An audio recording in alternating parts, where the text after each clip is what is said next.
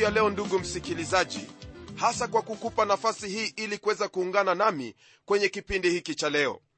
Rafiki yangu tuliona katika kipindi kilichopita jinsi ambavyo hezekia alivyofanya mambo yake na jinsi ambavyo sehemu nyingine alikosea kwa kutomuhusisha mungu katika mambo aliyokuwa akiyafanya. Msikilizaji wangu alipofanya hivyo wafahamu kwamba nabii wa mungu isaya alimwambia kwamba hayo aliyoyafanya yatakuwa ni ya madhara kwa watoto wake na hao ambao watakuwepo baada yake.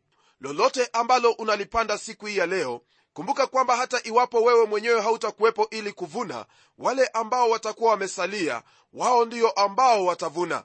Ni imani yangu kwamba ndugu yangu wewe unatazamia watu ambao watabakia nyuma yako kuweza kuvuna yale ambayo ni mema wala siyo mabaya kwenye kipindi cha leo ndugu msikilizaji twaingia katika sehemu ya tatu na sehemu ya mwisho kwenye kitabu hiki cha isaya. Sehemu hii yaanzia sura hii ya 40 hadi sura ile ya 66 kwanza kabisa ni sura hii ya 40 ambayo mada yake kuu ni kuhusu faraja kutoka kwa mungu ambaye ni muumba mwokozi na yule ambaye anahifadhi. Mlango huu wa 40 ndio ufunguo wa hiyo sehemu ya mwisho jinsi nilivyokuwa nimesema ile sehemu ya kwanza ilikuwa ni ufunuo wa yule mkuu akiwa ameketi juu ya kiti chake cha enzi. Nayo sehemu ya katikati au sehemu ya pili ilikuwa ni kuhusu historia na sehemu hii ya mwisho nayo ni ufunuo wa mwokozi katika hali yake ya mateso. Pale katika mlango wa sita tuliona taji lakini katika mlango wa 53 tutauona msalaba jambo kuu tuliloliona katika sehemu hiyo ya kwanza ilikuwa ni kuhusu serikali ya mungu nayo sehemu hii ya mwisho inazungumzia kuhusu neema yake mungu. Sehemu hii ndugu yangu inafungua kwa maneno haya. Watulizeni mioyo. Haya maneno yanatupa mwelekeo kwamba mungu ni wa faraja tofauti na vile ambavyo mara nyingi watu wameweza kufikiri kwamba mungu ni mungu wa hukumu peke yake. Aya ya kwanza yasema hivi. Watulizeni mioyo watulizeni mioyo watu wangu asema mungu wenu. Kutokana na hili andiko ndugu msikilizaji matatizo na mizigo yote ambayo yaliyokuwa ni magumu kwa sehemu hiyo ya kwanza ya kitabu hiki yamekwisha kuondolewa kwa sababu sasa kuna huyo ambaye ameiondoa hiyo mizigo huibeba mizigo yote ya mwanadamu. Yeye ndiye ambaye atatimiza mambo yote ambayo isaya aliyezungumzia yeye ndiye ambaye pia alitoa huo mwaliko ambao hakuna yeyote ulimwenguni ameutoa akisema kwamba njooni kwangu ninyi nyote msumbukao na wenye kulemewa na mizigo nami nitawapumzisha. Huyo siye mwingine ndugu msikilizaji bali ni bwana wetu yesu kristo. Hapa ambapo neno la nena kwamba watulizeni mioyo watulizeni mioyo haya ni maneno ambayo yanatoka kwenye moyo wake mungu hakika hapa tunaona kwamba mungu wetu ni mungu wa faraja kweli. Ndiposa twasoma katika kitabu cha wakorintho wa pili sura ile ya kwanza aya ya tatu hadi nne ambapo neno la mungu lasema kwamba na ahimidiwe mungu baba wa bwana wetu yesu kristo baba wa rehema mungu wa faraja yote. Msikilizaji pia katika neno la mungu hasa kwenye kile kitabu cha yohana sura ya 14 aya ya16 neno la mungu lamwita roho mtakatifu mfariji.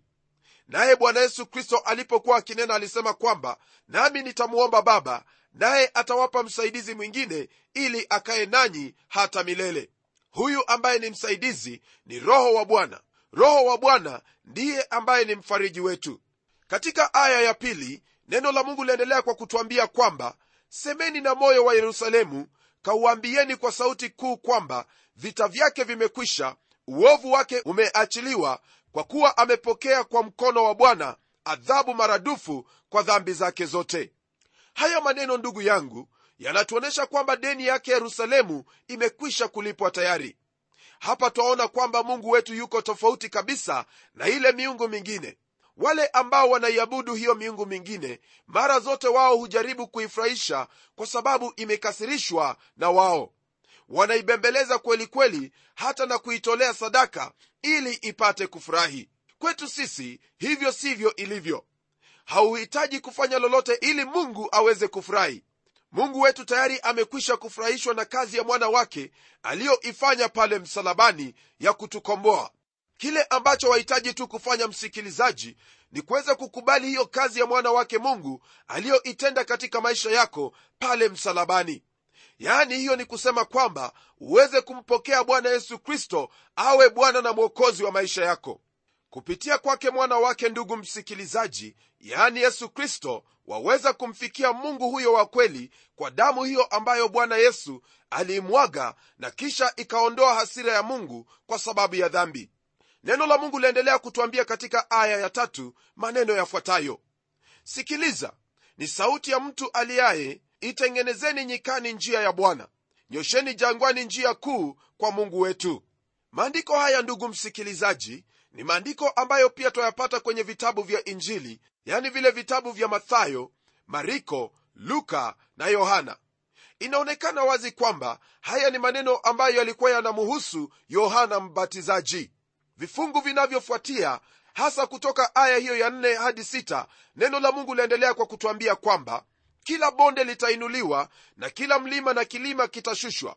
Palipopotoka patakuwa pamenyoka na palipoparuza patasawazishwa. Na utukufu wa bwana utafunuliwa na wote wenye mwili watauona pamoja kwa kuwa kinywa cha bwana kimenena haya. Sikiliza ni sauti ya mtu asemaye lia nikasema nilie nini wote wenye mwili ni majani na wema wake wote ni kama ua la kondeni. Maneno haya ndugu msikilizaji hupatikana pia katika vitabu hivyo vya injili. Kwenye kifungu cha saba hadi nane neno la mungu laendelea kwa kutwambia kwamba majani yakauka ua la nyauka kwa sababu pumzi ya bwana yapita juu yake. Yakini watu hawa ni majani. Majani yakauka ua la nyauka bali neno la mungu wetu litasimama milele huenda ndugu msikilizaji wajiuliza kwamba iwapo mtu analinganishwa na majani ya kondeni iko wapi hiyo faraja ambayo inazungumziwa hapa? Hili ambalo lipo hapa ndugu msikilizaji ni mfano wa jinsi ambavyo mwanadamu alivyo. Wewe mara kwa mara huona kwamba wakati ambapo mvua inanyesha majani hutokea lakini jua linapoangaza majani hunyauka tena haraka sana. Na hii ni jinsi ambavyo mwanadamu alivyo mwanadamu ni mnyonge wala hana nguvu hata kidogo. Yeye huzimia lakini neno la mungu ni imara na tena lasimama milele. Neno hili la mungu ndugu msikilizaji ndipo mahali pako pa kujificha. Ndiyo msingi wako ulio imara. Mahali ambapo unaposimama hakuna kutikisika. Hautatikisika unaposimama katika neno la mungu katika hali yoyote ile. Maana umesimama katika mwamba ulio imara mwamba wa milele mwamba wa kale neno hili la mungu pia ndilo upanga wako tena kigao chako. Ndilo ulinzi na uokovu wako. Kwenye kitabu cha petro wa kwanza sura ya kwanza aya ya 23 hadi 25 neno la mungu latuambia hivi. Kwa kuwa mmezaliwa mara ya pili si kwa mbegu iharibikayo bali kwa ile isiyoharibika kwa neno la mungu lenye uzima lidumulo hata milele. Maana mwili wote ni kama majani na fahari yake yote ni kama ua la majani majani hukauka na ua lake huanguka bali neno la bwana hudumu hata milele. Na neno hilo ni neno lile jema lililohubiriwa kwenu. Ndugu msikilizaji injili peke yake yani injili ya yesu kristo ndiyo ambayo ina uzima peke yake ya kumpa huyo mwanadamu aliyeko hapa kwa muda mfupi kisha aondoke kwenye aya ya tisa ndugu msikilizaji twapata ujumbe wa ajabu kwenye sura hii ya 40 ya kitabu hiki cha isaya. Neno la mungu latuambia yafuatayo. Wewe uhubirie sayuni habari njema panda juu ya mlima mrefu. Wewe uhubirie yerusalemu habari njema paza sauti kwa nguvu. Paza sauti yako usiogope. Iambie miji ya yuda tazameni mungu wenu. Kwenye hayo maandiko ndugu msikilizaji twapata habari njema hii ni habari njema iliyonenwa na yohana mbatizaji. Yeye alisema kwamba mtazameni mungu wenu. Ndugu msikilizaji yohana mbatizaji alipokuwa akinena maneno hayo alikuwa akinena habari zake yesu kristo. Hadi wakati utakapomwona yesu kristo kama mungu aliyedhihirishwa katika mwili basi hautakuwa umemwona wala kumfahamu. Hii yote rafiki yangu ni kwa njia hiyo ya imani unapomwendea mungu ni lazima kwenda kwake siyo kama mtu tu bali kama mungu imanueli mungu pamoja nasi. Iwapo yesu kristo ni mwanadamu tu basi yeye hana uwezo wa kukuokoa wewe wala uwezo wa kuniokoa mimi. Lakini yeye ni imanueli mungu pamoja nasi tena mwokozi wetu. Neno la mungu liendelea kutwambia hivi katika aya ya kumi. Tazameni bwana mungu atakuja kama shujaa na mkono wake ndiyo utakaomtawalia. Tazameni thawabu yake ii pamoja naye na ijira yake ii mbele zake. Sasa hapa ndugu yangu tunaona kwamba isaya anaunganisha pamoja kuja kwake kristo kwa mara ya kwanza na mara ya pili. Injili yatuzungumzia kuhusu kuja kwake kristo kwa mara ya kwanza na mara ya pili. Mambo haya ndugu msikilizaji ni lazima yaweze kuenenda pamoja. Hakuna msingi wowote ule ambao twaweza kumhubiri kristo aliyekuja bila kumhubiri yule kristo atakayekuja. Maana kuja kwake kristo ndugu msikilizaji ndilo tumaini letu. Haya mawili yanapounganishwa pamoja ndipo hapo twapata injili kamili. Msikilizaji wangu neno la mungu laendelea katika aya ya11 kutwambia maneno yafuatayo. Atailisha kundi lake kama mchungaji atawakusanya wana kondoo mikononi mwake na kuwachukua kifuani mwake nao wanyonyeshao atawaongoza polepole. Kwenye hili andiko ndugu msikilizaji hakuna yeyote anayestahili kudai hili ila huyo ambaye alijitangaza kuwa yeye ndiye mchungaji mwema. Na madai yake kuwa ni mchungaji mwema kwa hakika yana msingi na yeye kwa hakika ndiye mchungaji mwema.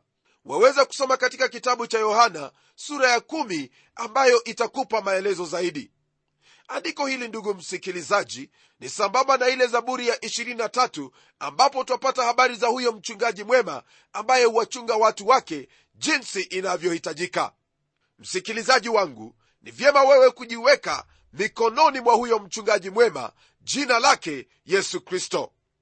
Kwenye aya ya 12 ndugu msikilizaji twaingia katika kipengele cha pili katika sura hii ya 40 kipengele hiki jinsi ambavyo viumbe vyote vinamfunua huyo mungu aliyeviumba.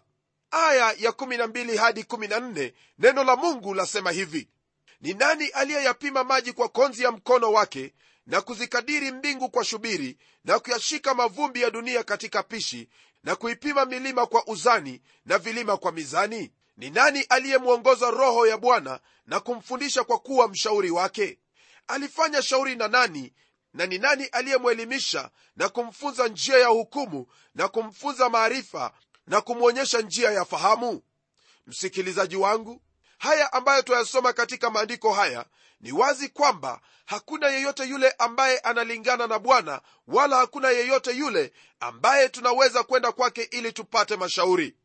Mtu anaweza kuuliza swali hili je ni jambo gani hilo ambalo umewahi kuliona ambalo mungu mwenyewe hajaliona bado kwa hakika ndugu msikilizaji kuna hili jambo ambalo mungu hajawahi kuliona na wala hakuna hata siku moja ambayo ataliona. Nalo ni hili mungu hajamwona mwenzi tangu milele na wala hatamwona mwingine hata milele.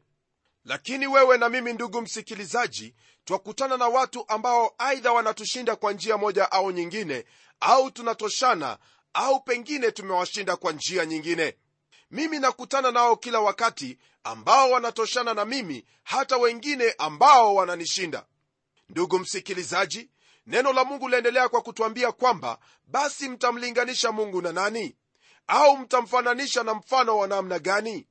Andiko hilo ni ile aya ya 18 wewe pamoja nami ndugu yangu twafahamu kwamba yale mambo ambayo twayajua ni machache sana yale tu ambayo sisi twajua ni yale ambayo mungu ametufunulia katika neno lake. Na hata hivyo yeye hajatuambia mambo yote. Bado kuna mengi mno ambayo hatuyajui kama wanadamu. Kwanzia aya ya 19 ndugu msikilizaji neno la mungu laanza kuwashambulia hao ambao ni waabudu sanamu. Aya hiyo ya 19 hadi 20 neno la mungu lasema hivi. Sanamu fundi mmoja huiyeyusha na mfua dhahabu huifunika dhahabu huifulia mikufu ya fedha. Yeye aliye maskini sana hata hawezi kutoa sadaka ya namna hii huchagua mti usiooza hujitafutia fundi mstadi wa kusimamisha sanamu ya kuchonga isiyoweza kutikisika. Kwa vyovyote vile ndugu msikilizaji ni wazi kwamba sanamu ni vitu ambavyo watu stadi au mafundi wameweza kuviteneza kazi ya kuabudu sanamu ndugu msikilizaji ni kazi ambayo haina busara hata kidogo wala tumaini lolote. Sanamu hiyo haiwezi kufanya chochote kile ila wapata kwamba watu bado huchonga sanamu na kisha huiabudu. Neno la mungu laendelea kwa kutwambia hivi katika aya ya 21 na 22 je hamkujua? Hamkusikia? Hamkuambiwa tokea mwanzo? Hamkufahamu tangu kuwekwa misingi ya dunia yeye ndiye anayeketi juu ya duara ya dunia na hao wanaokaa ndani yake huwa kama panzi. Yeye ndiye azitandazaye mbingu kama pazia na kuzikunja kama hema ya kukaliwa. Hili ambalo twalisoma hapa ndugu yangu laonyesha kwamba ni jambo la kijinga kabisa kuweza kumlinganisha mungu aliye hai na sanamu ambayo hata haineni. Ndiposa neno latuonyesha kwamba yeye ambaye anayeketi juu ya duara ya dunia yeye anaye uwezo juu ya viumbe vyote alivyoviumba. Yeye ndiye ambaye aliumba ulimwengu na dunia hii kama duara. Dunia hii jinsi ambavyo bwana alivyoiumba ni kama tone kidogo katika ulimwengu uliompana sana tena uliomkuu kabisa. Hatuwezi kumfikia yeye katika uwezo wetu wa kibinadamu.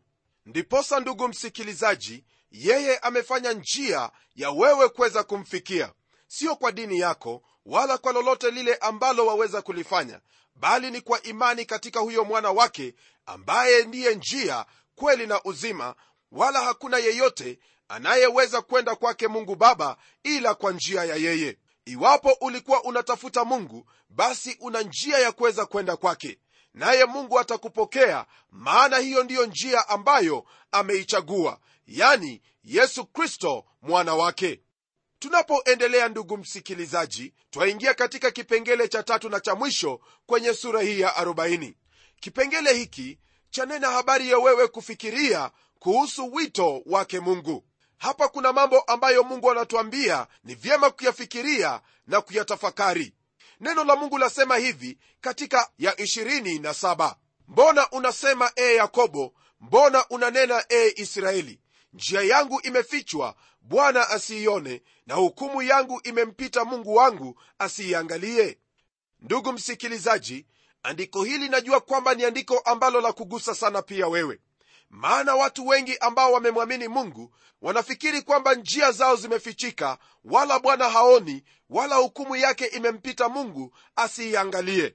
Huenda rafiki yangu wewe u katika hali hiyo yani hali hiyo ambayo unajiuliza kwamba mungu wangu yu wapi je hukumu ya mungu wangu ii wapi kunihusu mimi? Katika matatizo hayo na shida hizo ndugu yangu ni vyema kuweza kufahamu kwamba mungu anakujua na anayajua mapito yako na anaona ni njia gani ambayo unaipitia. Elewa kwamba mungu anajua yote matatizo ambayo yanakupata. Anajua shida zako anajua ni wapi ambapo unaumia tena lingine ni kwamba iwapo wewe kwa hakika ni wake yani umemkiri yesu kristo kuwa bwana na mwokozi wako yeye atakushughulikia. Alimshughulikia danieli katika tundu la simba akamshughulikia paulo na sila kwenye gereza akamshughulikia yule mjane ambaye hakuwa na kitu katika nyumba yake akamponya mtoto wake akamfufua kutoka katika wafu ndugu msikilizaji huyo mungu ambaye alifanya hayo mambo katika agano la kale na pia huyo mungu aliyewatembelea watu wake katika agano jipya huyo ndiye mungu ambaye ninayenena habari zake naye atakushughulikia. Kile ambacho alichokitenda wakati uliopita ndicho ambacho atakitenda hata siku ya leo.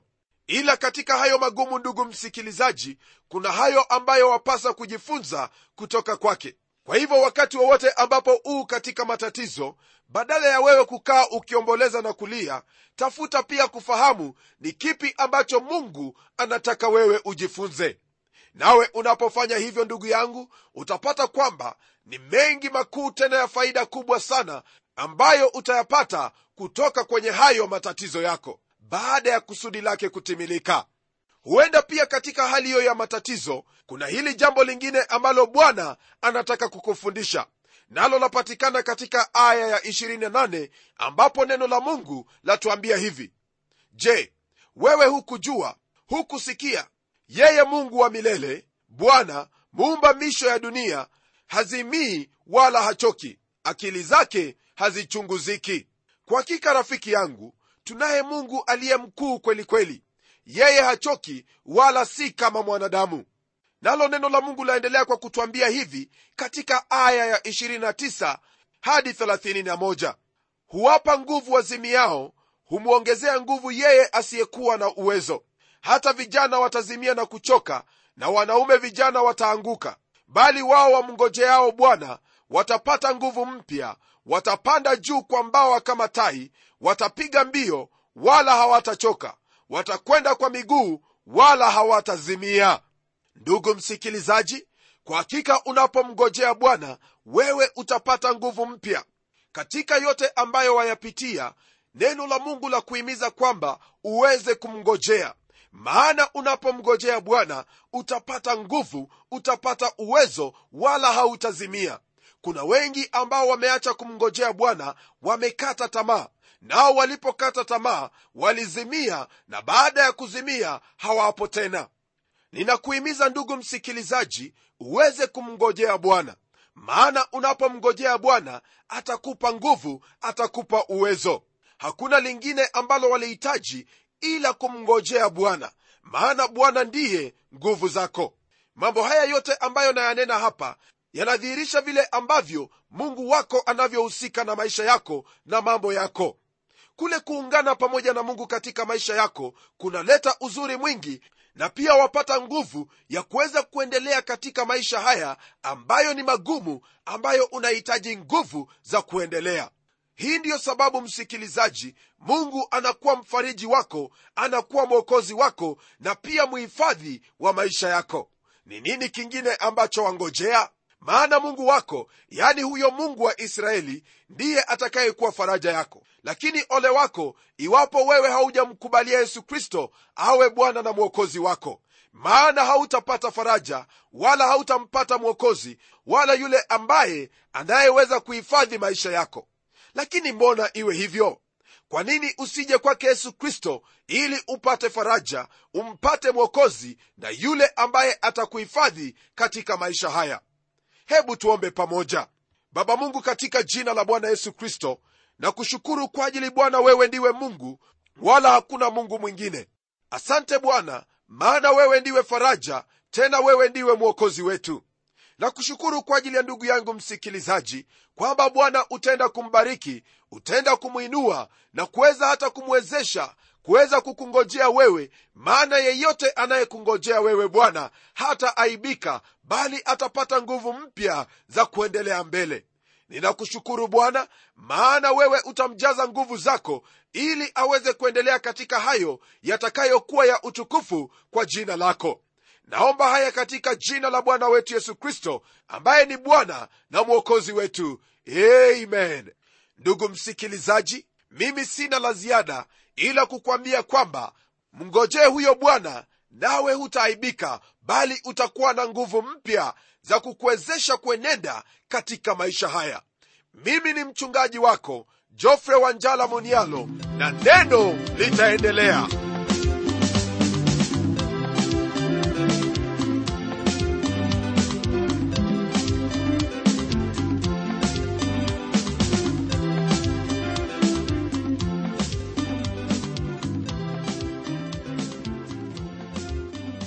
iwapo ungependa kununua kanda ya ujumbe wa leo au kama una swali la kutuuliza tafadhali tuandikie barua ukitumia anwani ifuatayo. Kwa mtayarishi kipindi cha neno transworld radio. Sanduku la posta ni 21514 nairobi kenya. Nitarudia. Sanduku la posta ni 21514 nairobi kenya. Na pia waweza kuwasiliana nami kupitia anwani yangu ya email ambayo ni pomodo at twr co ke na kama ungependa kujua mengi kuhusu hiki kipindi cha neno na vipindi vingine ambavyo vimetayarishwa na transworld radio tafadhali tutembelee kwenye websaiti yetu ambayo anwani yake ni www.twrafrica.org. twrafrica org na hadi wakati mwingine msikilizaji wangu ni mimi hapa mtayarishi wa kipindi hiki pamela omodo nikikuaga nikikutakia amani ipitayo amani zote. Neno litaendelea